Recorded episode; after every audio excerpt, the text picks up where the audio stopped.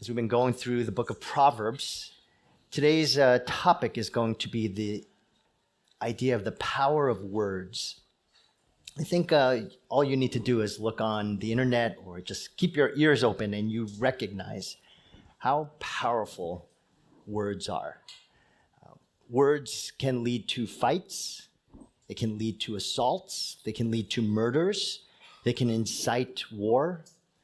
But words also have the power to encourage, to reconcile, and to heal.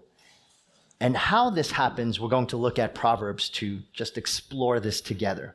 This idea of two parts. First, that there are evil words, and then second, there are healing words. So, first, look at the evil words.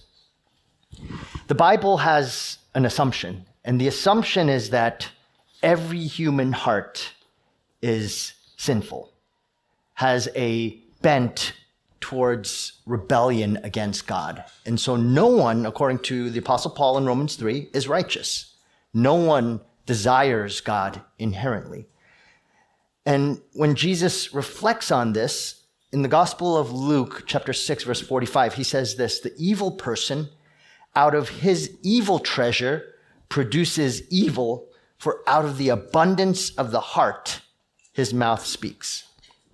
So, whatever your heart says is generally a decent picture of what your heart feels, what it looks like. And so, we're going to see this expressed in the book of Proverbs. The first proverb we'll look at is chapter 16, verses 27 through 28, where the writer says, A worthless man plots evil, and his speech is like a scorching fire. A dishonest man spreads strife and whisper and a whisperer separates close friends. If you look at these two verses, the words are spoken by what the writer calls a worthless man. And this worthless man, just examining those two verses, has these features to it. They plot evil. There's a scorching fire, dishonesty, whispers, gossip. All of these things express this concept of a questioning heart an antagonistic heart, a heart filled with innuendo and desire to divide and to create gaps and schisms. This reflects early on when Satan in the garden goes to Eve and goes to Adam, and his question is a subtle one Did God really say? Doesn't seem that great of a deception. But it really is that. It's, it's that poignant questioning the attempt to undermine any sense of authority or honor or respect. And that technique has led to much division in all sorts of relationships inside the church, in families, in homes, in governments, amongst roommates and friendships. Division is a significant reflection and effect of what happens when there's that innuendo, that questioning, that sort of worms its way in. Much like a, a forest fire, where when that fire spreads through, it rages. It's what this writer calls the scorching fire. And when it goes and spreads, it doesn't just kill dead trees or dying trees, it kills healthy trees. And that's the reality of a fire. Everything is destroyed in its path. And so too, whispers. Whispers like that destroy a family both the healthy ones and the sick ones. Destroys a church, both the healthy and the sick. It just simply goes throughout. It, it sort of has that, that constant undermining and critique and gossip that just spreads through every single circumstance. Now we know, according to Jesus, this comes from hearts. But hearts expresses itself through words. And these words are coming in all sorts of forms. Sometimes we curse people out. We swear at one another. Even Christians do that every once in a while, and perhaps you've done that too. Even people you say you love, that has come out in the heat of the battle and in the moment. Whether it's not cursing, maybe it's just hurtful words like idiot, you're stupid. Or perhaps it's extreme words such as you never help out you always fill in the blank.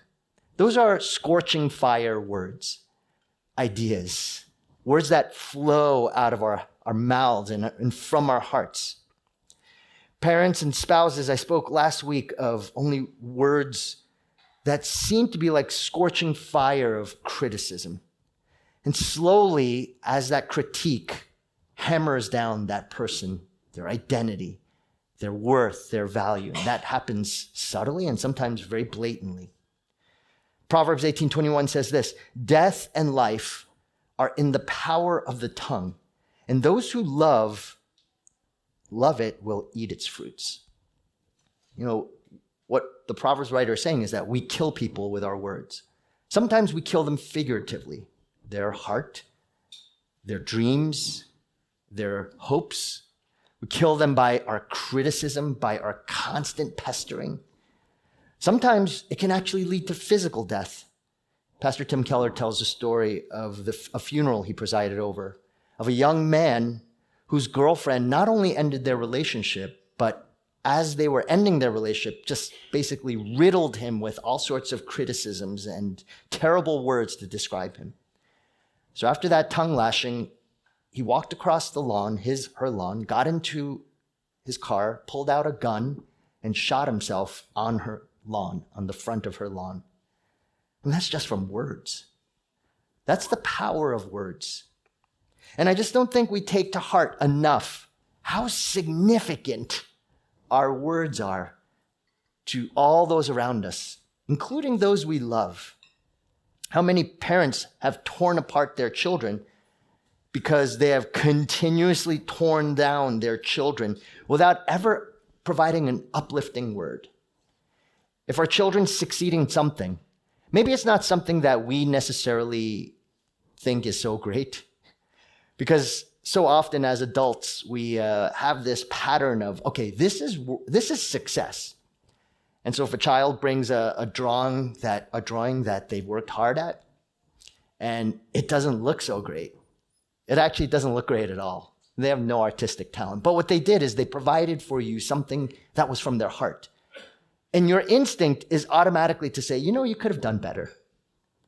You know, that, that, that picture of me, that's not a really flattering picture. I mean, obviously, hearing that, we all say, oh, that's, that's really harsh. There's something wrong with that. But we might not do that, but we do it in all sorts of ways to our children. And rather than looking for ways to bless, we're looking for ways to critique. And that constant hammering down, it destroys the heart. If you call your child an idiot or a moron or a good for nothing because they brought home a particular report card, it doesn't matter what letters are on that report card.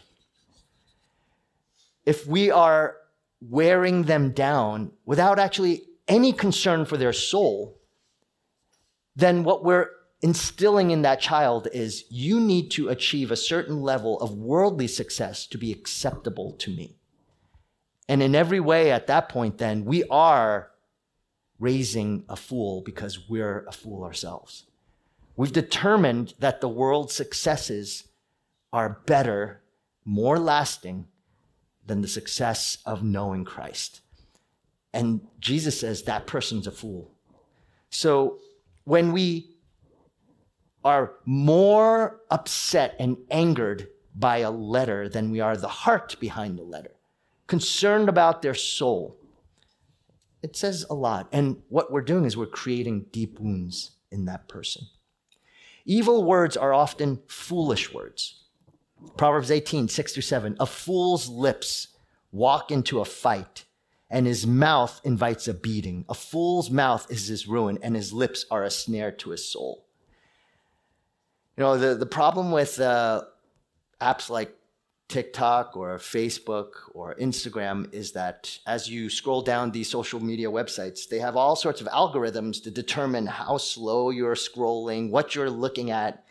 And so I don't I don't actually look at social media that much, but I do look every once in a while at Facebook. And what's interesting is that um, there's this one section where it always shows the videos, these videos. And I have to say, I'm drawn to certain ones, such as I like seeing animals eat other animals. So it always shows lions and tigers, and I, somehow I get drawn and sucked into that.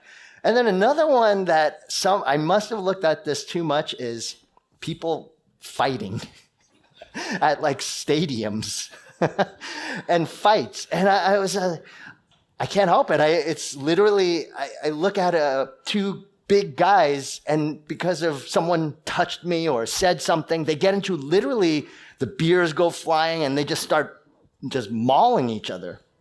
And I, I it's in every way what Proverbs is saying here in Proverbs 18, 6 through 7. A fool's lips walk into a fight, and his mouth invites a beating. A fool's mouth is his ruin, and his lips are a snare to his soul.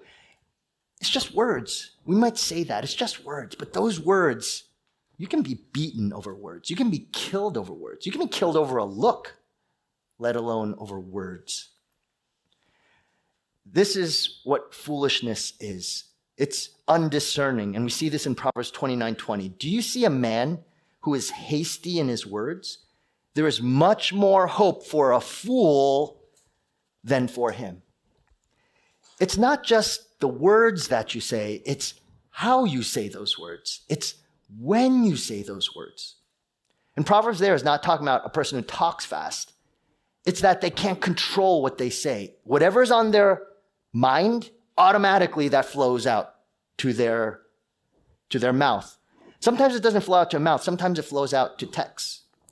You feel something and you automatically text a friend and you say, Oh, did you know that this person said this to me? And, or maybe suddenly you feel something and then you get your computer out and you type up a 12 page, 15 page email and you email blast it to everybody and say, This is what this person has done to me. You see that at work in all sorts of contexts. Proverbs here is telling us that. Do you see, listen to that again in light of those examples. Do you see a man who is hasty in his words? There is more hope for a fool than for him. How and when you say words matters tremendously, even if it's true. When one of my children, when they were young, um, we would, my wife and I, we would go into an elevator and this child would be with us. And uh, this one particular child happened to have this tendency to tell the truth very bluntly. She would just, whoops, say, I don't like this. I don't like that. I like this. I like that. Very bluntly. The problem is that they would, she, she would say that about a lot of people too. Oh, dad, why is, and say it in front of them. And so whenever we get into the elevator, I will always be praying, oh Lord, please don't let, please, Lord, guard who comes in. Because if they had a unique characteristic about them, she would say, Daddy, she's very blank, you know, whatever. And I would, we'd be just so mortified. It happened quite often. We'd be fighting that and saying, you gotta not do that. Were the words she was saying true? Yes. But timing matters. The heart matters because she didn't care about the heart of the person, whether they were struggling or it just didn't matter. So it's not just about speaking truth. And I think that a lot of times we tend to think, oh, as long as it's true, it should be said. No. Hasty words without a heart that is right before the Lord, considering the other person compassionate, there's more hope for a fool than for him. So this is so important for us. Jesus says, I'm sorry, James says this in James 1:19. Let every person be quick to hear, slow to speak, slow to become angry. And this is this is a, a very important progression. It's sort of how do you guard against saying hasty words? Well, first, James says is you have to be you have to really, really consider what the other person is saying. You have to be a listener. I find that there are three types of people there's the 80 20 person, there's the 50 50 person, and then there's the 99.9 to 0.1 person. And it's this the 80 20 person is many people. It's you tend to talk about 80% of the time and you listen about 20%. That's many of us. 50 50 is really wonderful, and it's not necessarily exact, but there's a, a mutuality of engagement of words. And in relationship, in conversation, there's much more of a willingness to say, How are you feeling? What's going on with you? And so there's a back and forth between both people. And then there's the 90, 99.9ers. By the way, 99.9ers do not realize that they are a 99.9er. They are always talking. They don't provide a, a, a word in edgewise, and they never ask questions about you. And some of you perhaps have been in that type of relationship. Some of you, maybe you don't realize you're that person. And the way you come to realize it is you ask someone, especially someone who cares about you. Hey, so do you think I talk too much? Do I listen?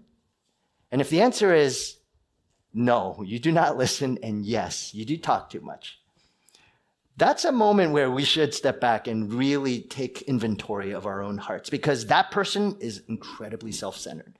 They're so blind and deaf to their own understanding of themselves that they don't realize they're stopping. And you know, some really great tricks are pause when you talk. To, a pause provides someone else the opportunity to speak into that pause. But if you just roll off and keep on talking, then it becomes a one sided conversation. Also, another thing is, and this, by the way, I, I, my job requires talking. And so it's, I'm speaking to myself, I'm preaching to myself.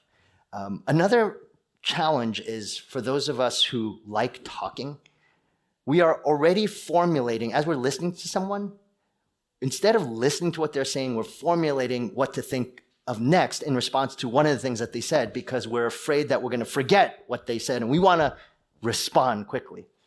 And so we don't listen to people.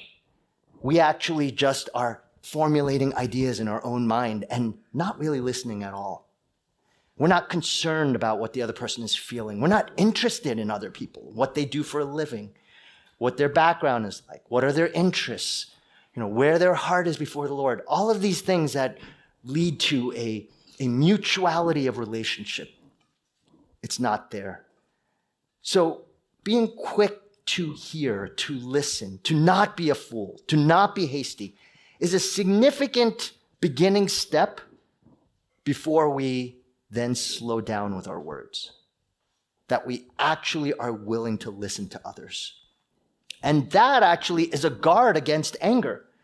And that should make sense because if we're more concerned about how the other person is feeling, we're empathetic, we are, we're thinking about how to engage someone and to draw someone out, generally, it's a good battle against anger. It's a good technique to sort of fight anger. Listening leads to wisdom. Wisdom makes better relationships.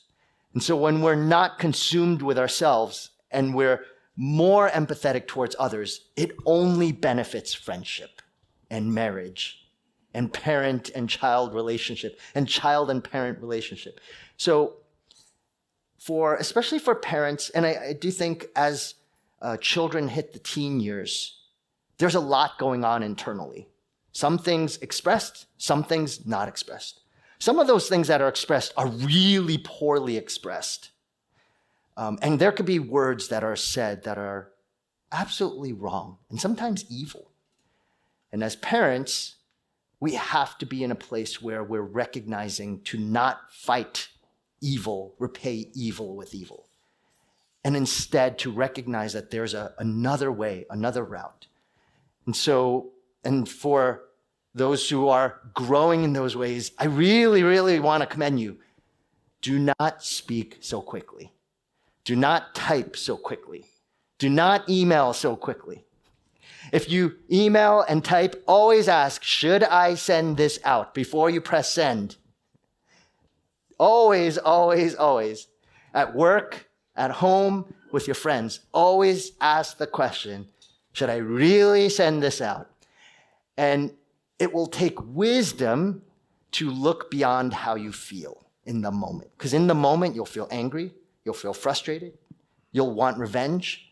You'll want to get payback.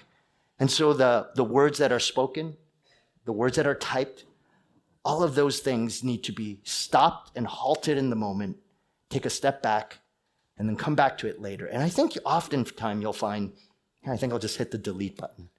I don't really need to do this. Or that, that's the great thing about at least typed words is you can always hit delete. The challenge is when you say it. But there is another route. The route to actually responding with perhaps saying, I'm sorry. Will you forgive me? So there are healing words, not just evil words, but healing words. Proverbs 16 24 says this really wonderful words from Scripture. Gracious words are like a honeycomb, sweetness to the soul and health to the body. Now, that's true power. I don't know if you ever realize, but you, dear friends, you have power amongst in you, and it's to heal people with your words. If you're a, a child, a teenager, you know, you have the power to give your dad or mom a hug and to say, I love you. There's a tremendous power in that. But we, we have this version to such things. We're so not used to saying things like that or to come up with five different ways that your mom or dad is a blessing to you and actually say it. That's hard to do, isn't it? Isn't it hard? It would all, it was, would it be so out of character if um, mom or dad, if your child said, Dad, mom, here's how you are a blessing to me? See, it shouldn't be. The problem is it's too much of in character to actually say evil words. We need to reverse that. We need to change the script. We need to actually change the way that we are used to things, the habits of our heart, and the way we think of our family structure, who we are. According to Proverbs 16:24, gracious words, they're medicine for our souls. Medicine does not taste good. Drug companies spend probably millions of dollars, maybe billions, I don't know, on the taste of medicine. Because if they could get a child to taste, to drink liquid medicine and they would like it, it would, it would be a hit. They would make tons of money. But anyone ever try cherry flavored Tylenol? No one ever drinks that and says, Oh, this is so good. I love it. I, I can't help but drink it. We don't get addicted to medicine because it tastes good. It's usually terrible, no matter how much money they invest in trying to make it taste good. Or try some of those herbal medicines that maybe some of your parents cooked up in, uh, in their house and they with roots and all sorts of disgusting things. And the house just stinks. And I, uh, I've that's terrible. Like, no one wants to drink that. Medicine tastes bad, it's supposed to be miserable. But what if medicine was m- the most delicious um, product you could ever swallow in your mouth? That's what Proverbs is saying about gracious words. Your words, when you speak them with compassion, with kindness, with mercy, when you proactively go about in your relationships and actually think of ways to be a blessing with your words, it's sweet medicine, health for your body, for your soul.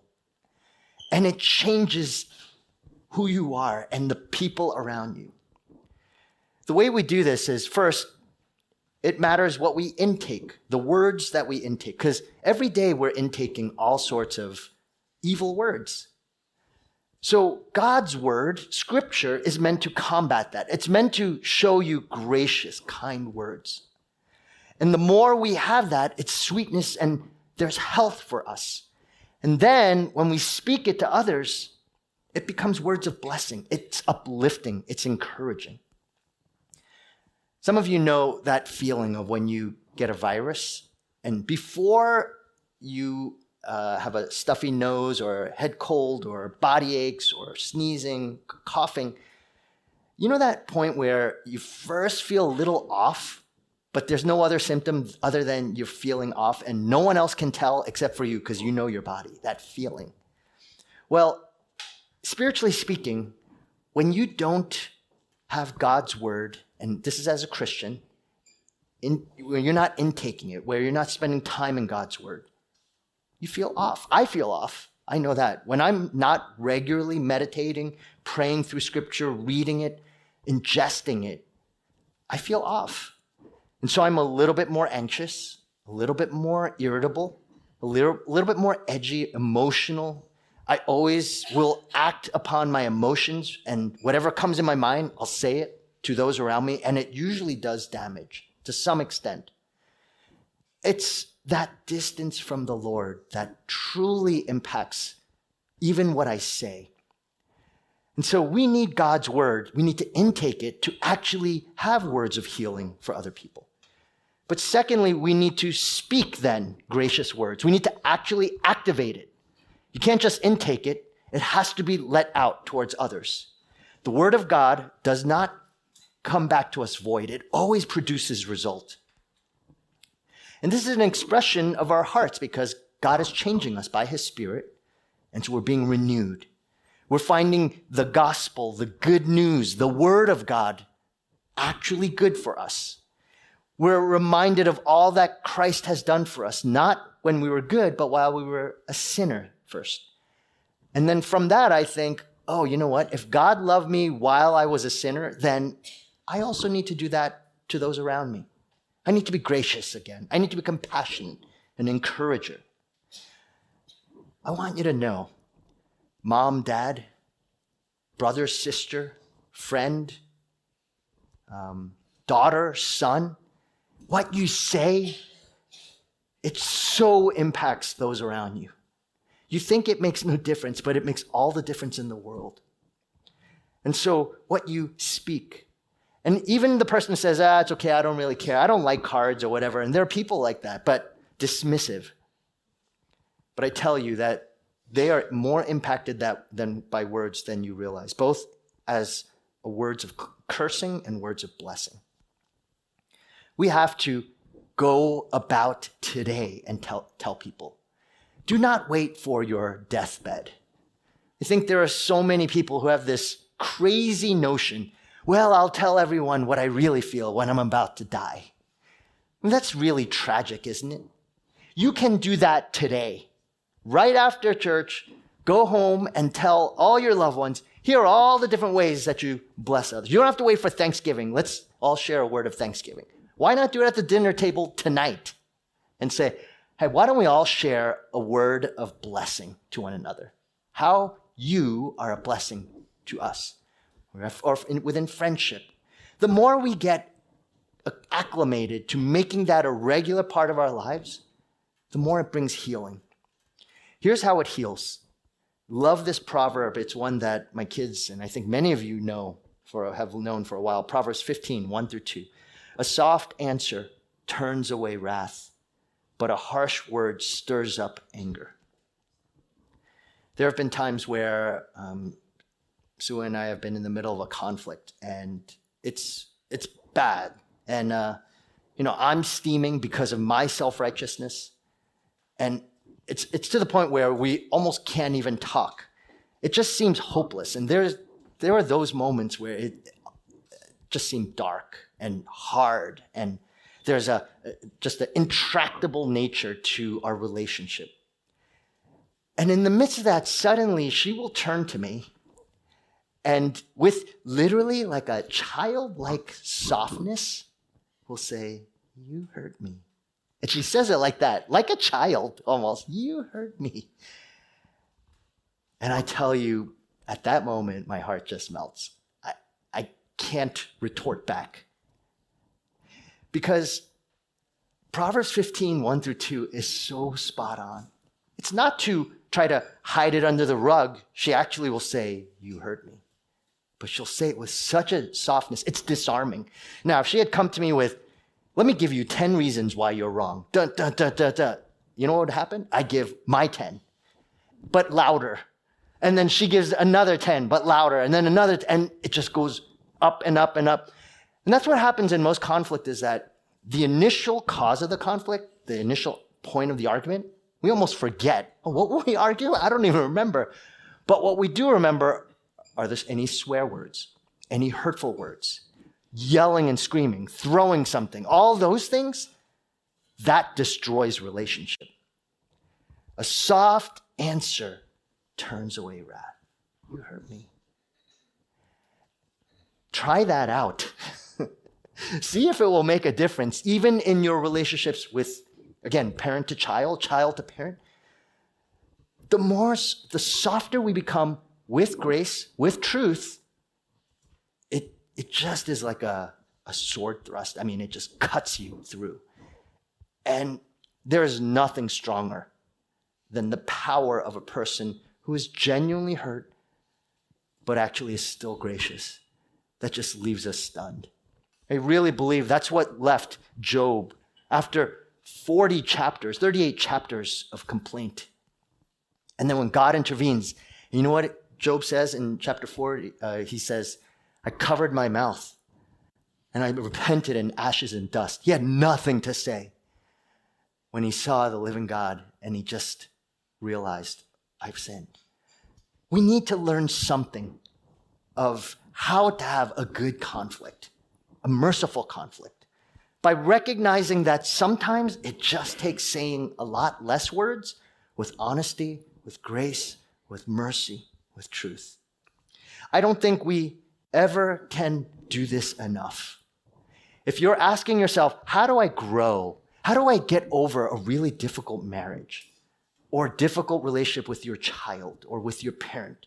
Start with just a point of humility and softness and see if God doesn't change that relationship dramatically. Proverbs 12, 18 says this There is one whose rash words are like sword thrusts, but the tongue of the wise brings healing. You and I, we have to realize our words, they do damage. I've, I've had paper cuts before. I've sliced my finger with a knife by accident. I mean, not with an, that was my wife. I sliced my finger with a, a glass shard and I had to go to the hospital. Those hurt. But I can't imagine a sword thrust into the gut. I mean, that would literally kill, right? The pain would be dramatic. There is one whose rash words, again, that concept of hasty words, and some of us are talkers. We like talking. We have to stop talking sometimes. Now, I'm not talking about stopping talking as a, a, silent, the silent treatment or using silence as a weapon. Silence as a weapon is just as evil as curse words. It's the same heart. But we have to be willing to listen and sometimes just to stop talking because we like talking way too much, especially when we're trying to prove ourselves as right. We have to listen because there is one whose rash words are like sword thrusts. You're just po- killing someone over and over again. And it does deep damage. When we say things like, I hate you, you're a loser, I wish you were dead, you'll never amount to anything, you're an imbecile. Maybe you've said these words I want a divorce. I wish you were never born. I wish we never married. And the list goes, they're all sword thrusts. They destroy, they kill, they ruin relationship. But look at the opposite. The opposite is the tongue of the wise brings healing. What makes one wise? It is the ability to see beyond themselves and to see God. See, when you are a fool, you always act upon what you feel in the moment. Fools never can see beyond themselves. That's why foolish people are lazy. They, and this is something we've shared with our kids many times. It's, you know, you're going to have a regret. Let's say it's about studying. You're going to have a regret. It's either going to be in the moment or in the future. If you, if all you want to do is hang out with your friends and you don't care nary a thing about, you know, your academics or whatever it might be, by the time you hit graduation and you're about to enter into a new phase of life, there's going to be a regret. Or there's going to be the regret in the present that says, oh, I don't get to hang out with my friends as much because I have to do my work. There's always a regret. But the question is, is the regret in the present or in the future? And present regret, while it is painful, it's not as bad as future regret. That's a general principle in almost everything. And wisdom is to be able to see that to some extent. To recognize if I'm working out and exercising, while it's painful in the moment, it gives me vibrancy. It allows me to work harder and labor more for the Lord. You know, and there, if I'm able to just think, you know, I'm not going to say these words now. I'm not. Because they're going to hurt this person so much deeper. And for me, yes, it gets it off my chest, but it ruins the relationship for the future. Wisdom says I can I remember and know the future. Even though I don't even though I can't read the future, I know it principally. And so therefore, I will not act upon what I feel. If I feel hurt and angry, I won't go and just blurt out all the things I want to say and call this person all sorts of names and say, You're, I wish you were dead and I don't want to ever see you again. I want a divorce. And, and the power of that is so great that it, it just destroys the future. If you really want to see wisdom, wisdom, again, look at those words again. Wisdom has this power to bring healing. And it's to know that you can stop, take a moment, reflect, pray, you know, uplift, encourage. Wisdom always thinks that way because it's always thinking about the whole person. It's empathetic. It's looking towards the future. It understands what relationship is truly about in Christ. Christians heal with their words. That's who we are. We heal people. We're healers. And we do it through God's word. And we do it by being gracious, by being empathetic, compassionate, encouraging, uplifting. That's not just some sort of naive um, idealism, but rather it's the true belief that God's word has power. If we do anything otherwise, it just turns the world off from the Lord. Philosopher, Christian philosopher Francis Schaeffer, he reminds us of this when he says, When we have shown a lack of love toward the other, we are called by God to go and say, I'm sorry. I really am sorry. If I'm not willing to say I'm sorry when I've wronged somebody else, especially when I have not loved him, I've not even started to think about the meaning of a Christian oneness which the world can see. The world has a right to question whether I'm a Christian. And more than that, if I'm not willing to do this very simple thing, the world has a right to question whether Jesus was sent from God and whether Christianity is true. If you say you're a Christian and in your heart of hearts you refuse to forgive someone, there should be an internal question on whether you actually believe in Christ or not.